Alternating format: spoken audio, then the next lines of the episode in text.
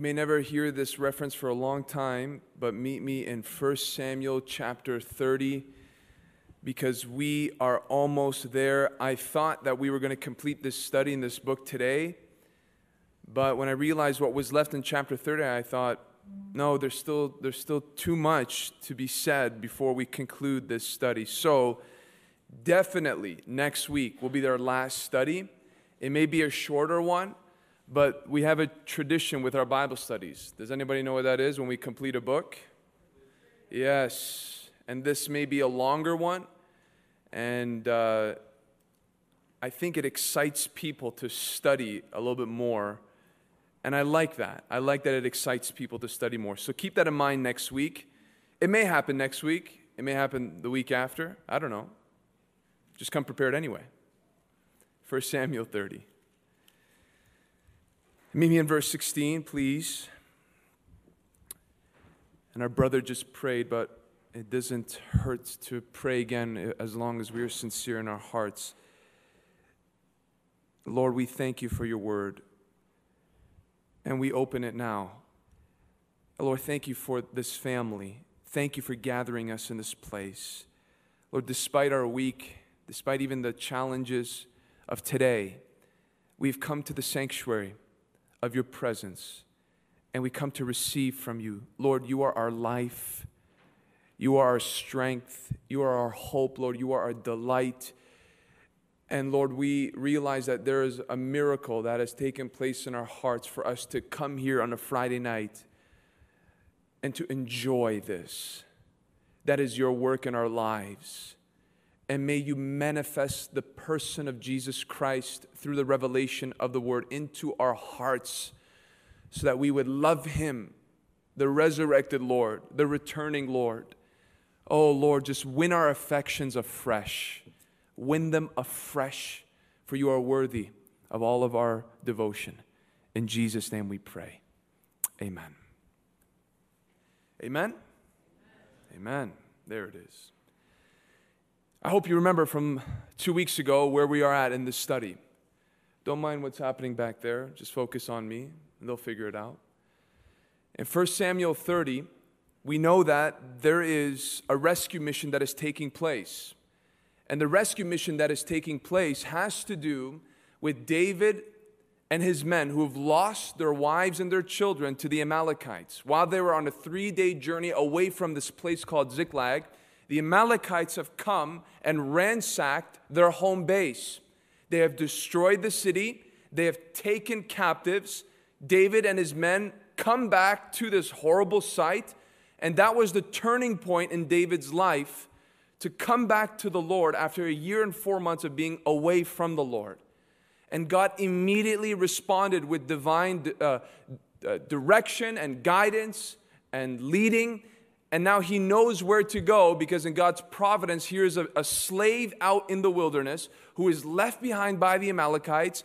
David comes and rescues him and then he receives a reward beyond his imagination. And it was the exact steps needed to go and find his family and bring them back by God's power and promise. That's where we're at. And as we consider that, we read in verse 16 what transpires. And when he had taken him down, behold, they, being the Amalekites, were spread abroad over all the land, eating and drinking and dancing because of all the great spoil that they had taken from the land of the Philistines and from the land of Judah. And David struck them down from twilight until the evening of the next day, and not a man of them escaped, except 400 young men who mounted camels and fled. David recovered all that the Amalekites had taken, and David rescued his two wives. Nothing was missing, whether small or great, sons or daughters, spoil or anything that had been taken. David brought back all. David also captured all the flocks and herds, and the people drove the livestock before him and said, This is David's spoil. Consider verse 16 quickly. Consider the sight. They are, there they are in, in the blackness of that midnight hour, and as they approach where the Amalekites were, They can hear in the distance uh, the, the sound of music and the voices of men, perhaps singing, shouting. And there was dancing, there was music, perhaps. And as David and his men, the 400 with him, approached the site, they realize something quite amazing. They are, they are celebrating what they had just done. They are enjoying themselves. They are indulging in the flesh after committing such evil, after such mischief. David finds these men in a place where they are clearly showing little to no concern about their safety there seems to be no thought about the possibility of a counterattack from the very people that they had just harmed, the very people that they had just assaulted. There is this relaxed, careless, even reckless kind of behavior from the Amalekites. And my question is why do you think that is? Why do you think that the Amalekites seem to be so safe and are not on guard?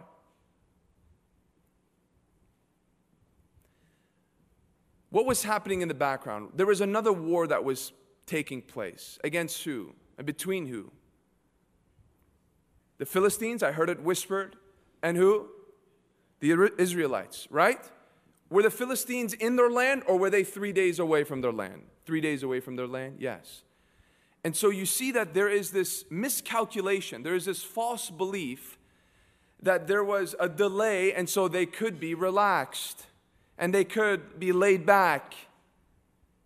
And when you look at something like this, it's, it's a clear picture, is it not, of the spiritual negligence of sinners today, and even of some saints who have unfortunately been influenced by the flesh, who get caught up in the frenzy of the flesh because they think that there is a delay and they fail to prepare for that divine judgment, just like these men are failing to realize that they are dancing and shouting and singing and partying in the shadow of vengeance. It's incredible. Why weren't the Amalekites sober minded? Why weren't they vigilant? Why weren't they on guard? Well, we just heard it. Perhaps they didn't believe that an attack would come, or at least not now. Perhaps they thought that they were so victorious, that they so conquered, that they didn't even think that it would ever happen. Whatever the case may be, you see here, unfortunately, a picture of how the world interprets God's judgment. They don't even believe it exists. And so they eat, they drink, and tomorrow they die. And they can live in their flesh and they can destroy themselves, destroy others, destroy any conviction left in their conscience, and just live it up not knowing that the eyes of God's wrath are upon them. And just like David here is looming with his men to execute vengeance, here are people today on a Friday night, I can tell you very much, that are living just like these Amalekites for themselves without any concern about the safety of their own souls, without any sense that things can change swiftly and this life that they thought was the climax of their bliss will turn into just a transition into the real world, and that is eternity. And so I look here at a sad picture, and it is even a picture of many professing believers who delay their surrender, their total surrender to the Lord. They just want to nitpick here of the world, and it doesn't work. We must be ready at all times, day by day, hour by hour. Now we come to verse 17. And it says here, and David struck them down from twilight until the evening of the next day. That's a, that's a pretty incredible accomplishment. Because think about it. When they were with the Philistines, David and his men, they had to go back to Ziklag. How many days did that take? Three. On foot. They get to Ziklag, they realize that there's smoke coming from their homes, there's rubble and they are exhausted physically. Now, add on top of that physical exhaustion, emotional exhaustion. Why? Because they wept until there was no strength left in them. David seeks God. This is emergency protocol. God gives him answers right away. And now he travels through the wilderness to try to find his family. You can imagine how bone tired these men were. So tired that one third of David's men, 200 out of the 600, stay back. It says they were too exhausted to pursue, even though their wives and their children were taken. That says something for warriors who fight for a living.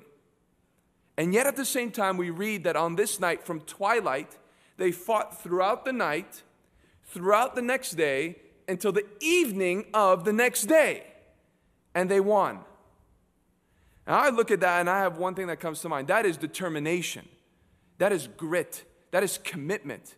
That is sacrifice even at the expense of your comfort and your even health, which sometimes, oftentimes, can be dangerous. We have to be wise. But when I read this, I see something very, very important. Number one, they were outnumbered. Because what do we read here? 400 young men in the last verse, the last part of verse 17, who mounted camels and fled. So we know that there were at least 400 men because 400 of the Amalekites left, meaning there was many more Amalekites, and yet David only had 400 in his rank. That's impressive. Second, David and his men, though exhausted, saw something. They interpreted this in a very wise way.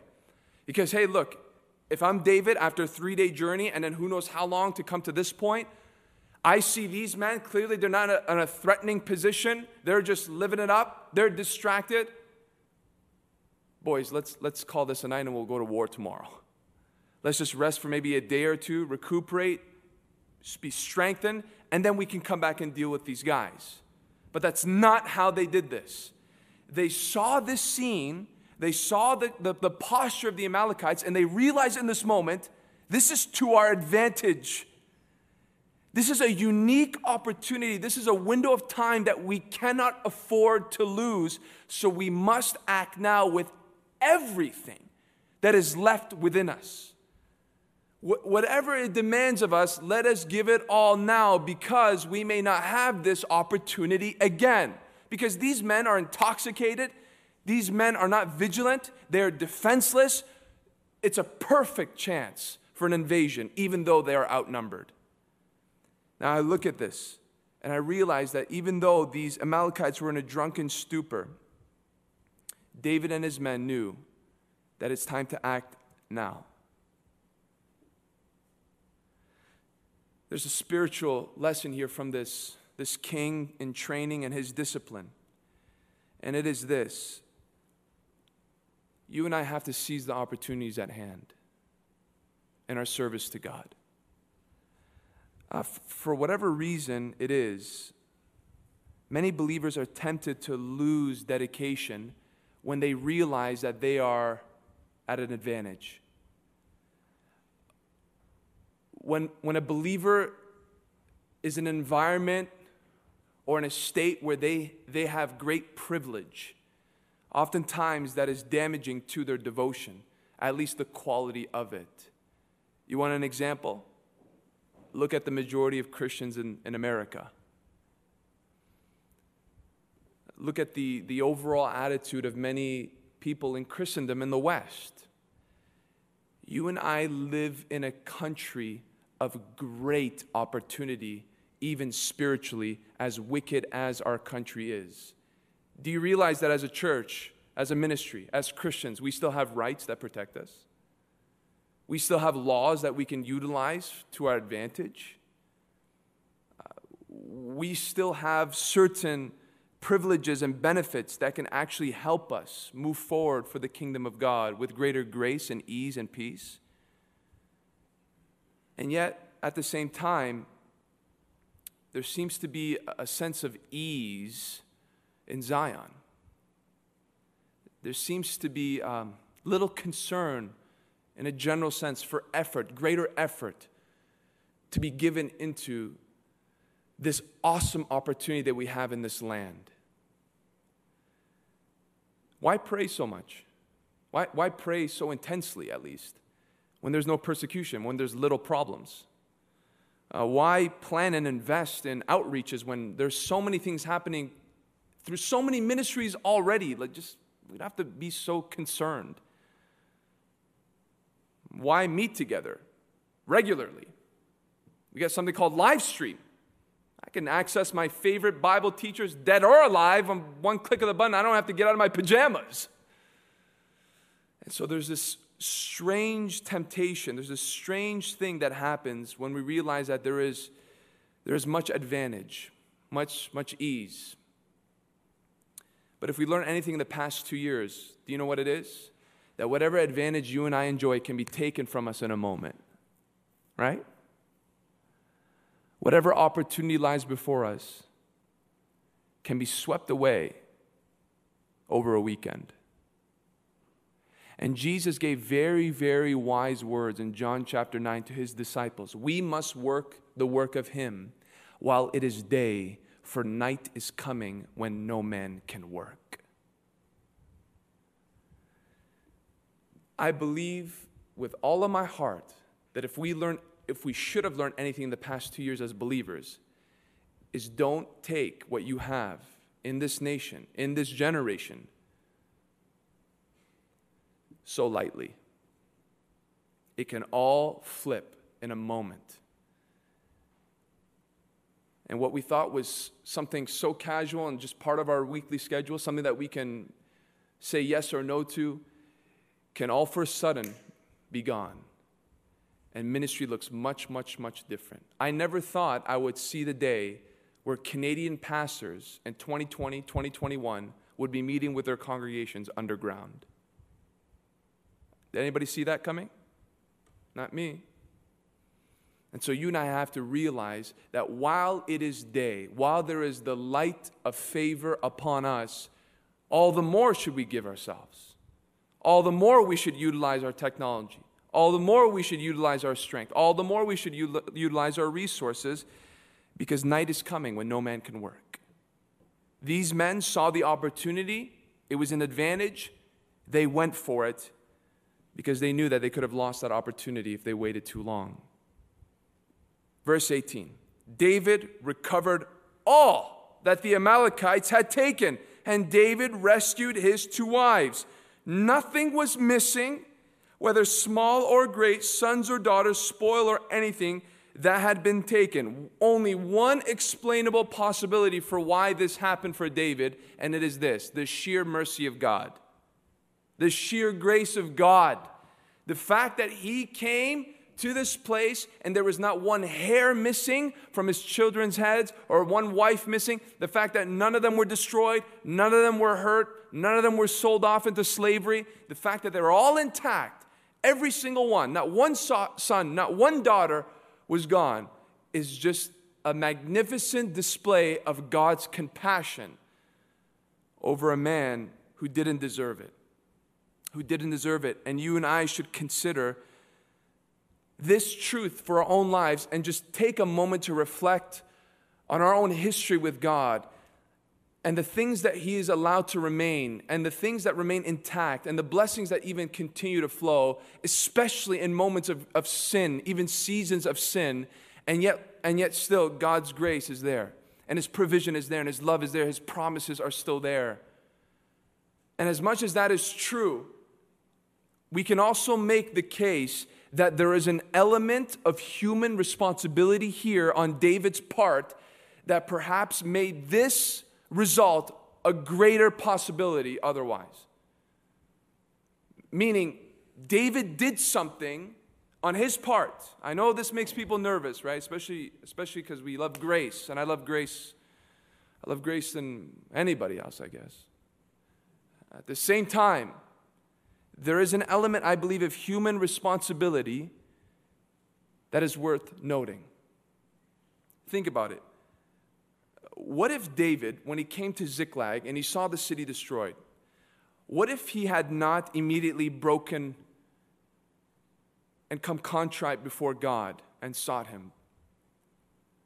What if, in his frustration, he complained? What if he had run back to the Philistines to ask for help? What if David had delayed his repentance upon the shocking revelation of the Ziklag situation. Just imagine that for a second. If he had stubbornly just paced back and forth and persisted in the flesh, if, if he had just said to himself, you know, uh, what kind of God is this?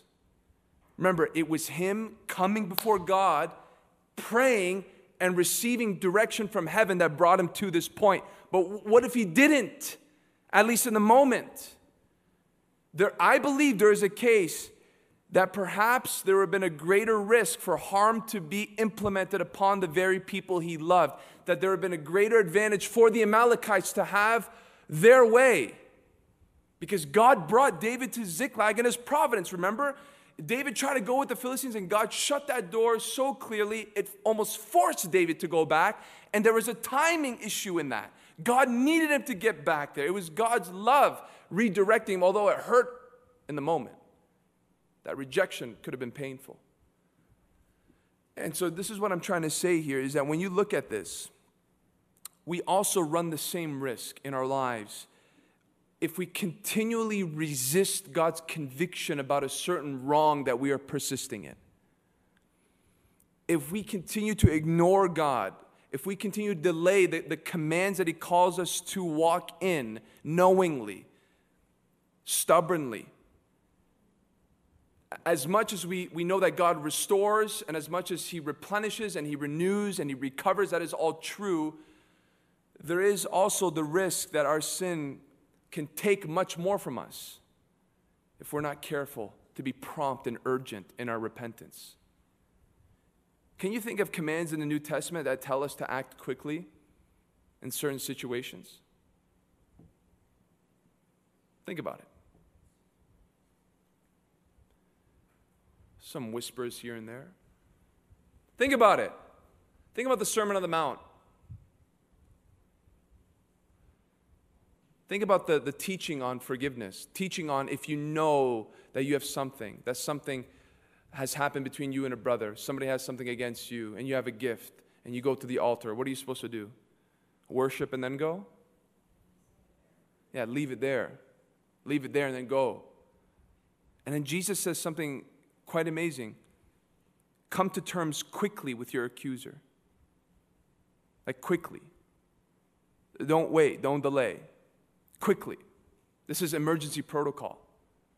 Because again, we run the risk with specific things, especially, that if we delay, there's more damage. There's more d- damage relationally, there's more damage on ourselves, there's more damage to many things. And so even, even Paul says in like manner, don't go to bed. Don't go to bed if there's, if there's that anger in your heart that's keeping you up and you haven't communicated. Don't even go to sleep. And so there is a call for each of us as believers to be prompt with conviction and to not delay because to delay may be to, to, to cause more unnecessary damage. And that happens so much. I'm telling you, there are people who have anger, bitterness, unforgiveness and because they do not deal with it, it deals with them. And here's what I would like to say How would you act if you knew your family was kidnapped? Would you wait till tomorrow to make a phone call? Would you say to yourself, you know, it's not that big of a deal? I got to think about it. That'd be ridiculous. But if we saw our sin, even in seed form, as dangerous to our souls as the Amalekites were to David's family when they kidnapped him, I'm sure that we would, we would not be slow to pursue God's conformity and his standard for us as his representatives. We would be quick. We would be quick. And when you and I are quick, what we do is whatever foothold that we have given Satan, it slams the door on that foot. But the longer you do that, the longer you keep that, that door open and that foot there, then a shoulder gets in, then a leg gets in, and then you sit with couples who have been married for decades, and there is a long, huge, thick cement wall of bitterness and unforgiveness because instead of dealing it with, it when it was a brick, they built upon it more and more and more. And, and now you, you talk and you hear about the, the silliest of things that seem to be mountainous in their minds because they didn't deal with it when it was a molehill. David, although he is being showered by God's grace, God's grace was triggered by the appropriate response to his conviction. I hope that makes sense and I hope that stirs you and I. Do you see Jesus in the verses that we just read? Nothing was missing, whether small or great, sons or daughters, spoil or anything that had been taken. David brought back all. Nothing was missing. all of David's possessions came back to David. All that was in his name came back into his arms. And when I see David, I see the son of David, don't you? Because Jesus assures us that he will never, ever lose his most prized possession. Would you like to know what that is? It's in John 6 39. Look what Jesus says in John 6 39.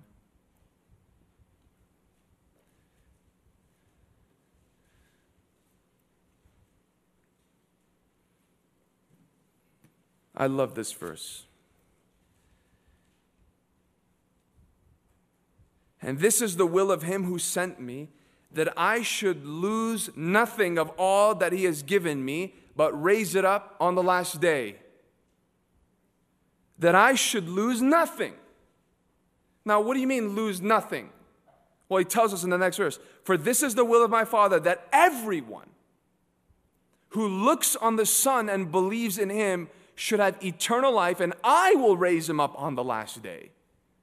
I will raise him up. Oh, he's just a prophet, huh? He's just a teacher. Tell me one prophet that can raise up the dead all simultaneously by one command.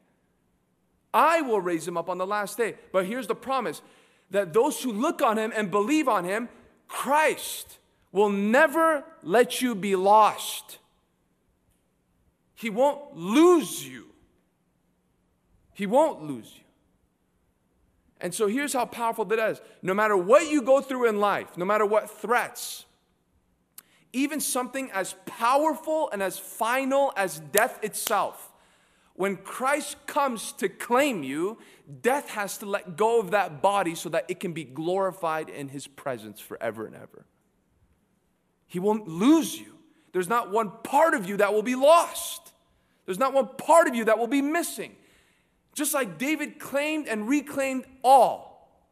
So Christ, when Adam and his race forfeited so much, he in his redemption will redeem us completely. And that's a glorious thought.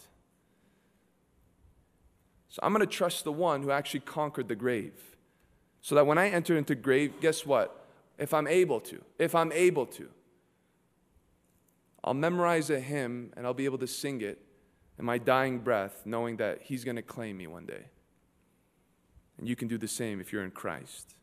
There's Christ, and Christ isn't done.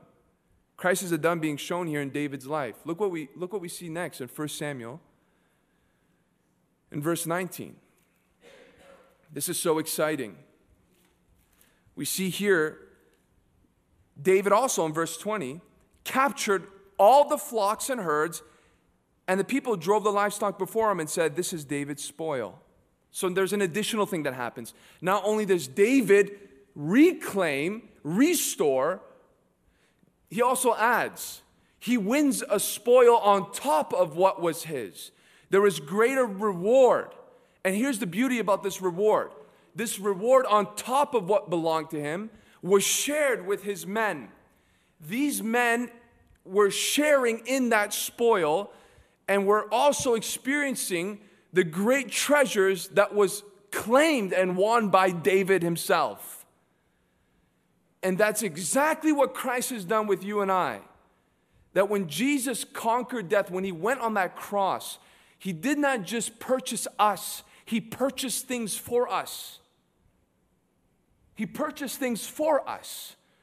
All you have to do is go to Ephesians 1 and see the list of the spiritual blessings that belong to us. All you have to do is realize what the inheritance of the Holy Spirit does for us. And that's what the blood did. Jesus goes into the enemy's camp, yes, to save us, but then as we walk out with them like these men, there are treasures that he begins to share with the redeemed. And I find that so true in the New Testament. But you know what I find so amazing here is that these men who had this, this flock and the herds, this great, great parade of possessions, guess what they were saying? What was it that they're saying? This is whose spoil? David's spoil. I love that. This is David's spoil. I don't know if they chanted it. I don't know if they said it once. I don't know if they said it throughout the journey back. But they were affirming that even though this was purchased for them, even though they got to enjoy this, even though they got to enjoy it with their families, that it all came back to David. It all belonged to David. And you and I have to understand that we're not just forgiven, we're not just headed to an eternal Garden of Eden. We have received rewards. We've been given gifts. We've been given gifts in Christ. And I know some people that receive gifts not when they were just born. I believe God gifts people when they were born, and they could choose what to do with that gift. Either use it for the world and their own profit or for God's glory. But I believe also that God gives gifts upon conversion. God gives gifts, God gives callings, God gives a promise that we will rule and reign with Him forever and ever. God ensures us also that there are specific rewards. Just read Revelation to see the specific prizes that await, that await those who overcome, and we will be with Him, granted by Christ forever and ever. And what's our response to that? What they say here this is David's spoil. So, anything that you enjoy, anything that you have experienced because of Christ, whatever deliverance, whatever peace, whatever joy, whatever blessings that your family has known once you invited Christ into that home, no matter what kind of success you have known in ministry, no matter what it is that you have known because of Jesus Christ, in the end, you and I have to say the same thing as these men. This is because of Christ, and this all belongs to Christ. It's His. He gave it, He purchased it, and we just enjoy it. And that's what's so incredible David. David didn't hoard all of this to himself. You're going to read, he's going to give it all out. And that is the generosity of Jesus Christ. Look, I'm good with just getting in the gates. I don't know about you. I'm good with just slipping in and finding some corridor in heaven and staying there. I don't even need a house. Just let me sleep on the golden street. I'll be good. But he doesn't he doesn't just do that. Isaiah 53 tells us that he divides the spoil with the strong. Meaning he goes beyond that. His grace says, I'm going to redeem you. I'm going to bring you into my presence, but I want to crown you. And I want you to sit on my throne, on my father's throne. I'm okay, Lord, with the gold street. I don't need to sit up there with you, but He wants to. He bids us.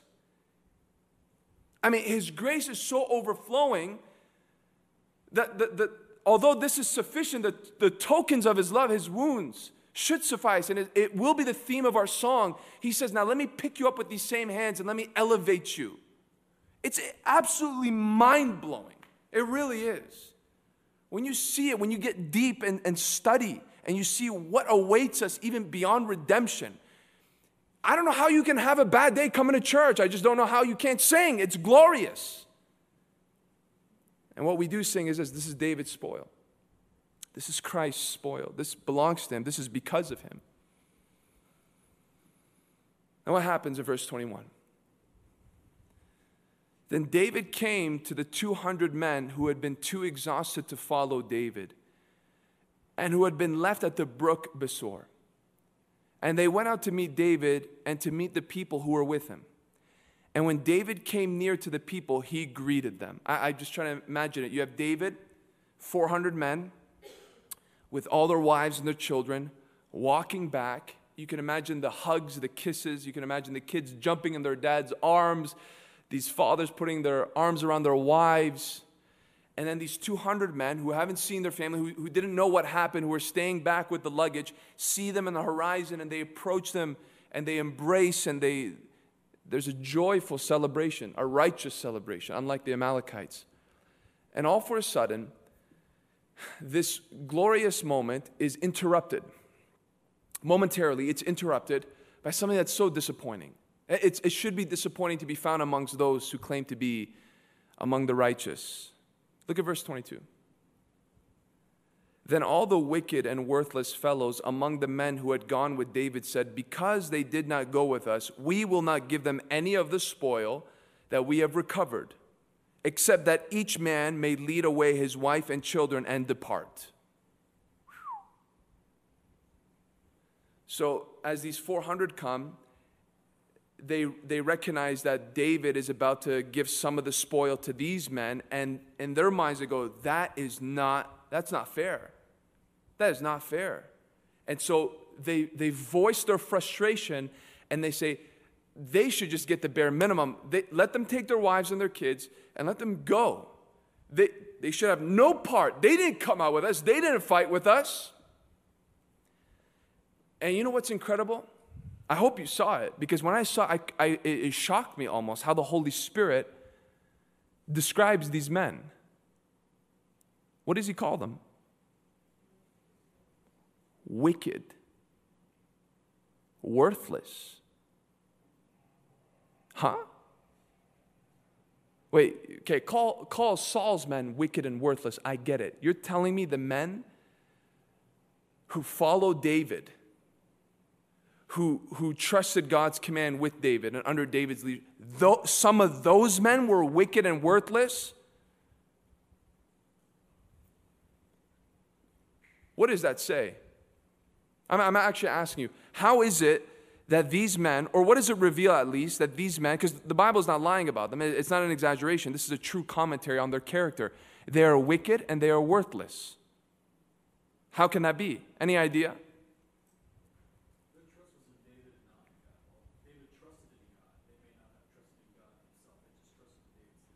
Okay, so they're not really, they don't have their own personal faith, they're just trusting in David's leadership.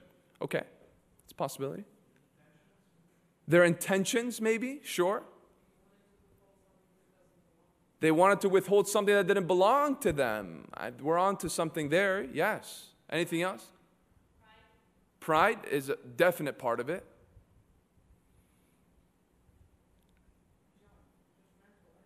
There's a judgmental attitude Towards who?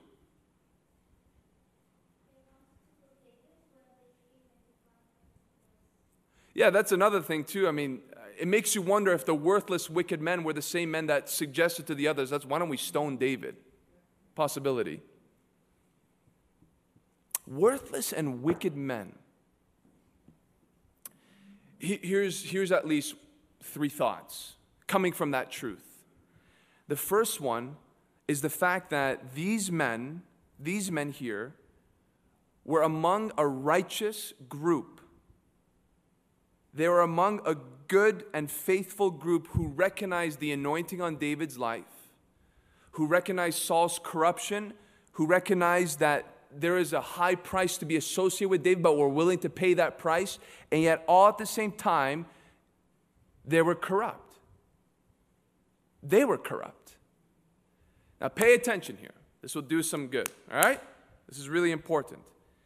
This is the first time that we have any indication of wicked and worthless men being among David's faithful group. What was the last solid description of this man that we had received? Go just back a few chapters just to see it. And there was no hint of it. Go to 1 Samuel 22, verse 2, and remember how we were introduced to these men when they joined David in the first place. In 1 Samuel 22, verse 2, we are told about the same group, at least the core group, the first 400, and everyone who is in distress, and everyone who is in debt, and everyone who is bitter in soul gathered to him. I read that. I don't see that there are wicked people who joined them. I, I don't see rebels. I see people who are sick and tired of being under Saul's reign who recognized what God had placed on David's life, what God had in mind for Israel through David, and they went out knowing that they could have been killed for doing so, risking their lives, their families' lives, to pledge themselves to the truth, to pledge themselves to that which was right. And yet, near the end of the book, among those were some wicked and worthless men. Here's what I want to tell you this teaches us that oftentimes it takes time. It takes time for the nature of some to be revealed. It will not be manifested immediately, but eventually will be exposed, even those who are joined to an assembly or a group who is for the truth, who loves the truth, who are willing to pay a price for the truth. That's huge. That's huge. It wasn't there immediately. it just showed up at the right time. That might happen in your life. Is this true? That might happen. It might not happen immediately. Just give it a few years. Give it a little bit of time. Give it the right circumstances. And, and those who you suppose were for the truth, who love Bible, who love prayer, who love worship, the, the real thing comes out. And it can be shocking to discover. As I'm sure it was shocking to you when you realized that among the 400, there were wicked and worthless fellows. So if it does happen, don't be too shocked. Even one out of the 12 in Jesus' group was filled with the devil. It's just another, another reality of, uh, of our relationships in Christian living. But there's another thing to learn from this wicked and worthless fellows, and it is this. It's not that they were wicked just because they thought David was unfair. It's because they wanted the 200 who stayed behind to be removed altogether. Look back at verse 22. Notice what they say in the end. Except that each man may lead away his wife and children and depart. Get out of here. Go away. We want nothing to do with you anymore. I believe that is the essence, at least a part of the reason why they're called worthless and wicked. Um, essentially, what, what this group of men wanted to do was divide the group. They wanted to sow discord, they wanted to, to remove people for no righteous purpose, for no significant reason. All they wanted to do was satisfy their frustration. All they wanted to do was, was deal with their greed, and these people stood in the way of their greed. You want us to spread it with them? There's no way. We want them to go. And the scriptures are abundantly, clear, like so scary clear about the great crime it is when someone intentionally seeks to bring division, if it's just between two or 200, to achieve a selfish end whether that end is to, is to deal with some anger or to acquire something that you think someone departing will give to you, in God's eyes, when there is a plan and an execution to bring about a ripping of relationships among the brethren, God has a very strong word for it, and it is this abomination. That's, that's kind of crazy because I read the Old Testament and I see that bestiality is known as an abomination, and I can see how. But in God's eyes, when there is an, an intention to bring division among people, it's equal in his eyes as an abomination. Whew. That's significant. Actually, the scripture tells us that there are six things that the Lord hates, seven that are an abomination to him.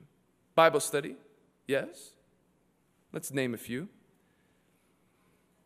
Lying lips, yes. Shedding of innocent blood, absolutely. Haughty eyes, very good. False witness, absolutely. Sowing discord among brethren, yes.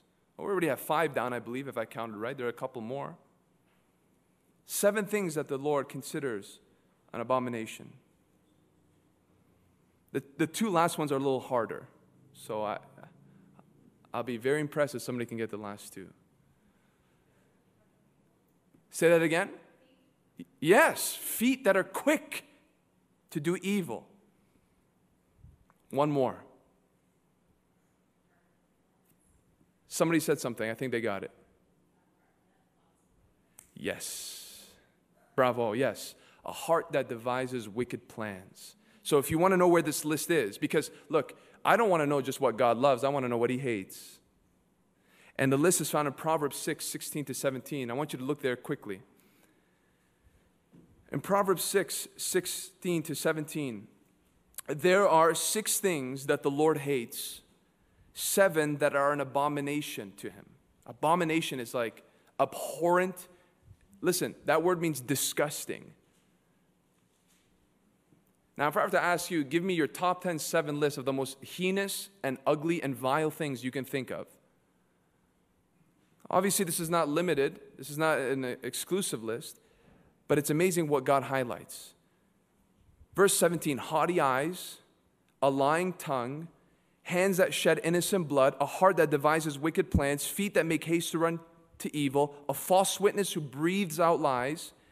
That's somebody who like like they lie and they don't even know they're lying. Like it just, it's as easy as breathing. And one who sows discord among brothers. Here's my question What do all these sins have in common? Since we're here. What do all these sins have in common? You got it. It's something that one commits another against another. It's relational. Every single one of these sins has to deal with how someone treats another person, even down to haughty eyes. Now, he could have said a proud heart, but this is showing that it's, it's a pride that is seen, a pride that looks down on someone else. So, even the sight of the proud is a statement to others. And this is what God is saying that what he considers an abomination is how we would treat someone in the following ways. You know what's another thing that's significant about this list of abominable practices? They all happen to the Lord Jesus. Each of these things happened to him throughout his ministry. Each of them. If you really think about it, haughty eyes, a lying tongue, hands that shed innocent blood. Think about it. A heart that devises wicked plans feet that make haste to run to evil, a false witness who breathes out lies, and one who sows discord among brothers. How was that happen? When the Pharisees were in the crowd before Pilate and they were convincing the crowd to have Jesus crucified. All of these things, Jesus Christ Himself experienced. And this is what's so profound about this. If these things are so abominable to God, when, when it is done from one party against another, how much more was it for him to be the recipient of all of these things. If he absolutely hates it when one does it to another, what was going through God's mind when all of it was poured out on him? How did he tolerate it? And the answer is very simple. As much as he hates these things, as much as they are absolutely vile, he did it because of love. That's how strong his love is. That he was willing to endure it and, and allow it without retaliation, without judgment immediately, because he wanted to accomplish a greater end. He wanted to redeem the very same ones who were doing these things to him. That's the strength of God's love. It's incredible. And when you see here that the seventh one is one who sows discord among brothers, some would believe that this is actually, being the seventh, the climactic, the climactic expression of his hatred in this collection of evils. It's as though to say, he lists one after the next, and then he's like, and the, the top of the tier, the one that really gets my fury moving, is when somebody sows discord among brothers. Says something about our God. And these men were doing that. They were trying to cause discord, division.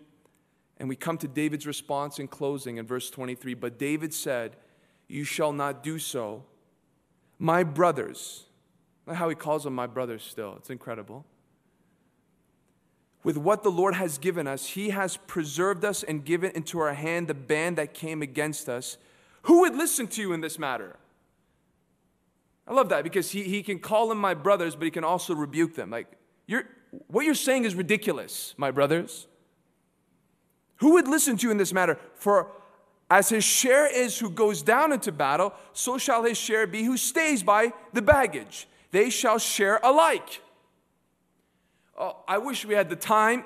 We're already getting to the close.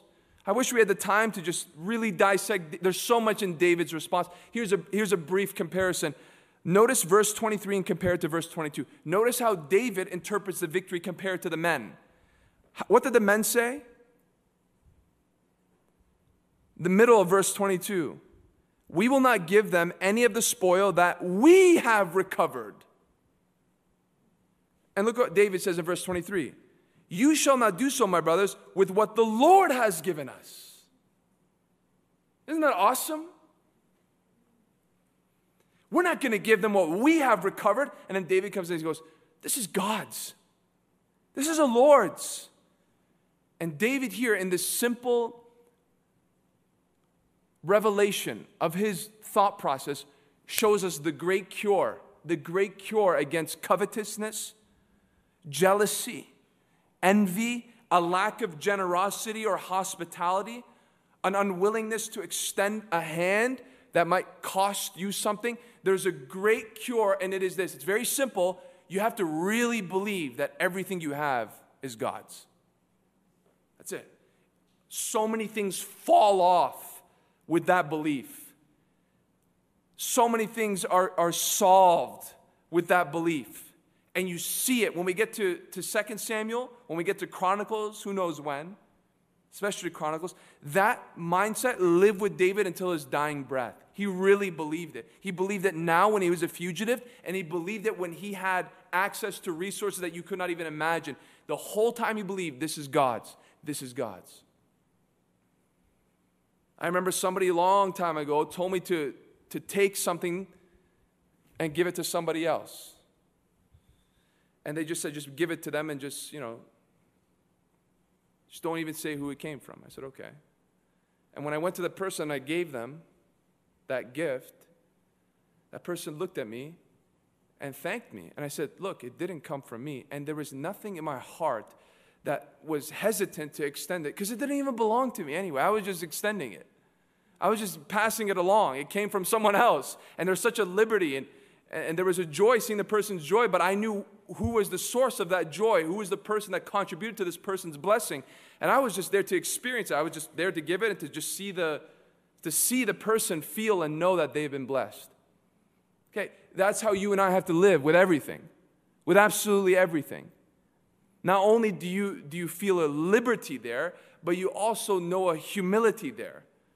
If I bought a cake for our fellowship this Sunday, I came down, opened it up, cut it into pieces, and gave it to everybody, and people start saying, You're a wonderful chef, I'm not gonna be able to take that to my heart.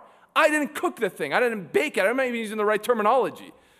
I bought it and I brought it to you. This isn't mine. I didn't purchase it, I just delivered it.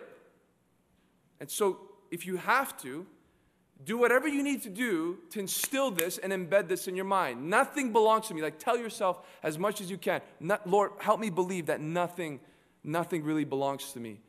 And when you get there and you see slow victories, small leaps of great, great conquest there in that belief system, you will know greater liberty and generosity, hospitality, freedom from any type of jealousy or lust for things. It's, it's an incredible truth. And David is showing that here. But listen, in closing, David is telling us a, a third possibility of why these men were wicked and worthless. You know why? Perhaps you would debate me on this, but I believe one reason is because these 400, or at least some among them, not all of them, did not see the value or the worth from those 200. they did not calculate what they, they brought to the table. They despise them, they want nothing to do with them, and they fail to see how dependent upon them they actually were. And perhaps that, that in God's mind caused them to be labeled as such. You, you don't see what they have to offer you don't see that apart from them, you could not be where you are now? And David says, they, they deserve just as much as you do. You went to war, that's great, but they stayed back and they watched over our stuff and they risked their lives in a different way. Their service is not less significant than yours. Each of us deserve to be rewarded, and that is an awesome picture of how Jesus, our captain, views all of his servants in whatever ministry that God has called them to do. And we often can fall into this same trap by, by praising that which is obvious and underappreciating that which we don't think plays a significant role in the advancement of God's kingdom or blessings in our own lives. Happens a lot. Happens directly, happens indirectly. And I want to just show you one example of how God thinks from the New Testament. And this is, this is the last verse reference for the Bible study. This is gonna this is gonna encourage you, I hope, in First Chronicles, rather Corinthians, chapter 12, 28. God lists some gifts. And perhaps you'd be amazed to see how he lists these gifts, at least in this passage of Scripture. In 1 Corinthians 12, 28.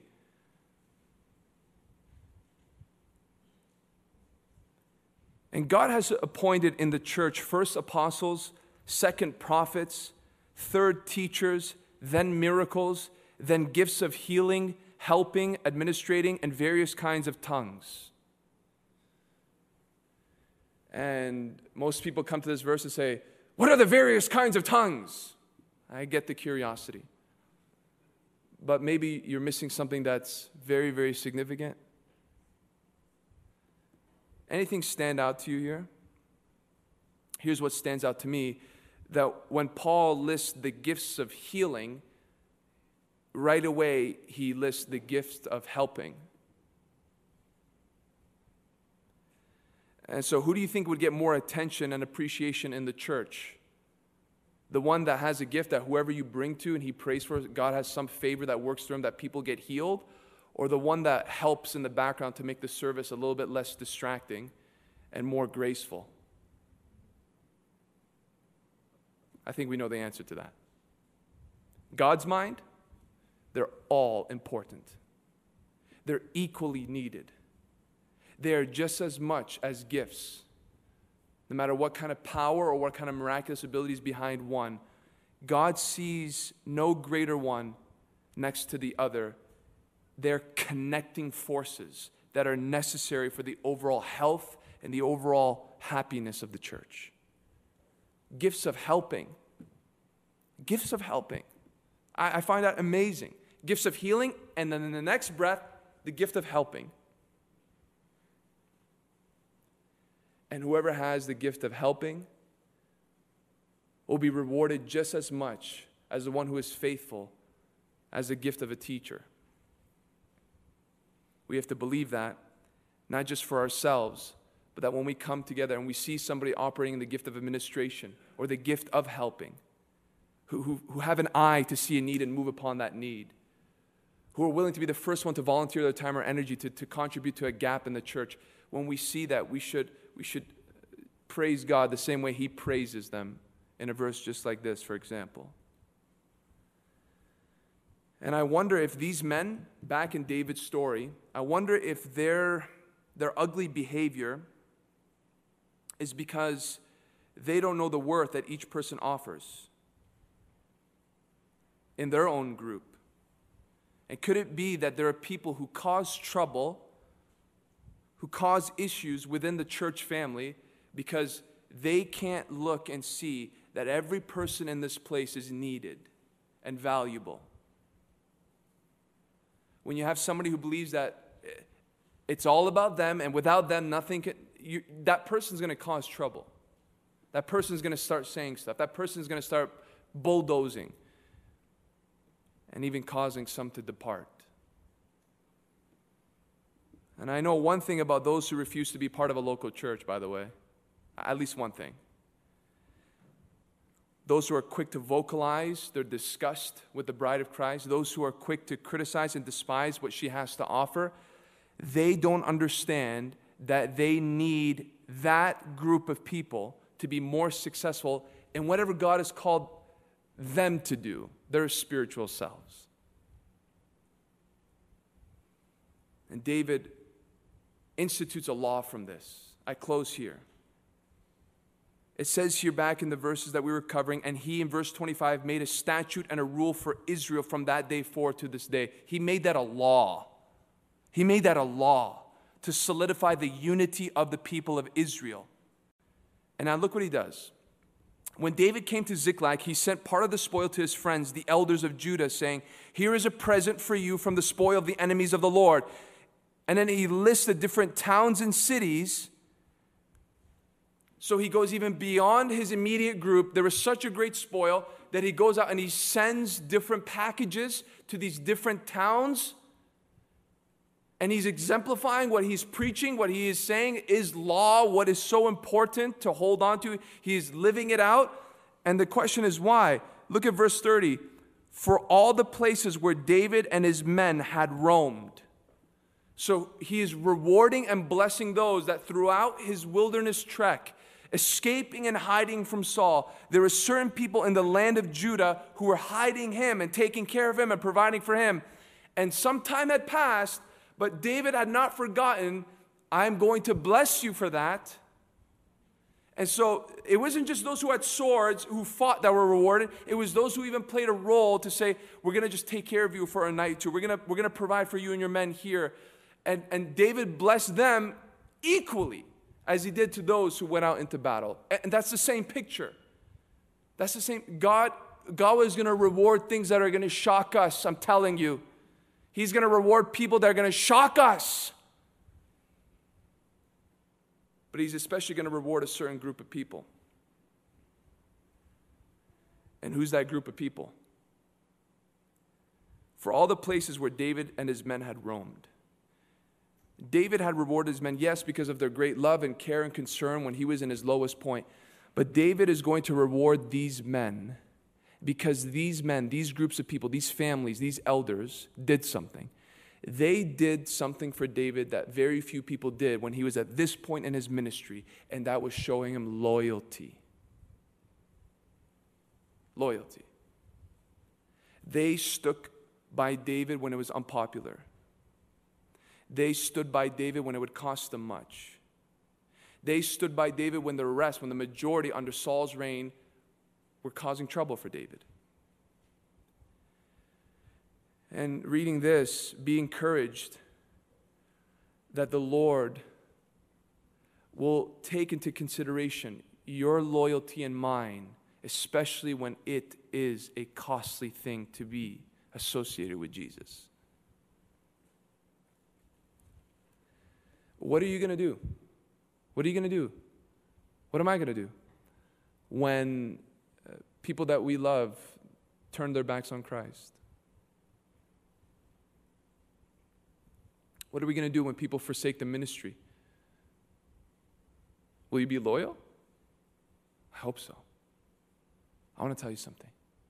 The longer you become a Christian, the sweeter it gets. It's true.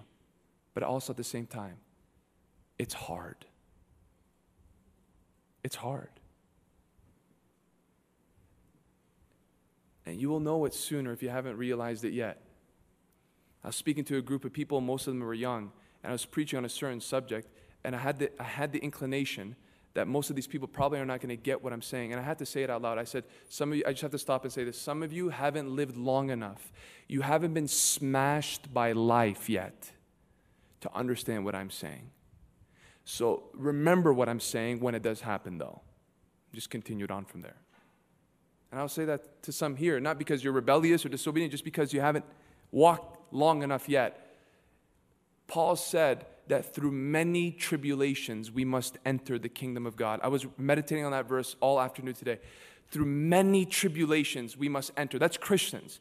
Many tribulations. Do you know what that tells me? And it dawned on me. It tells me this that the, the description of the experience of the average Christian who has made Jesus Christ Lord and Savior is this many tribulations through life.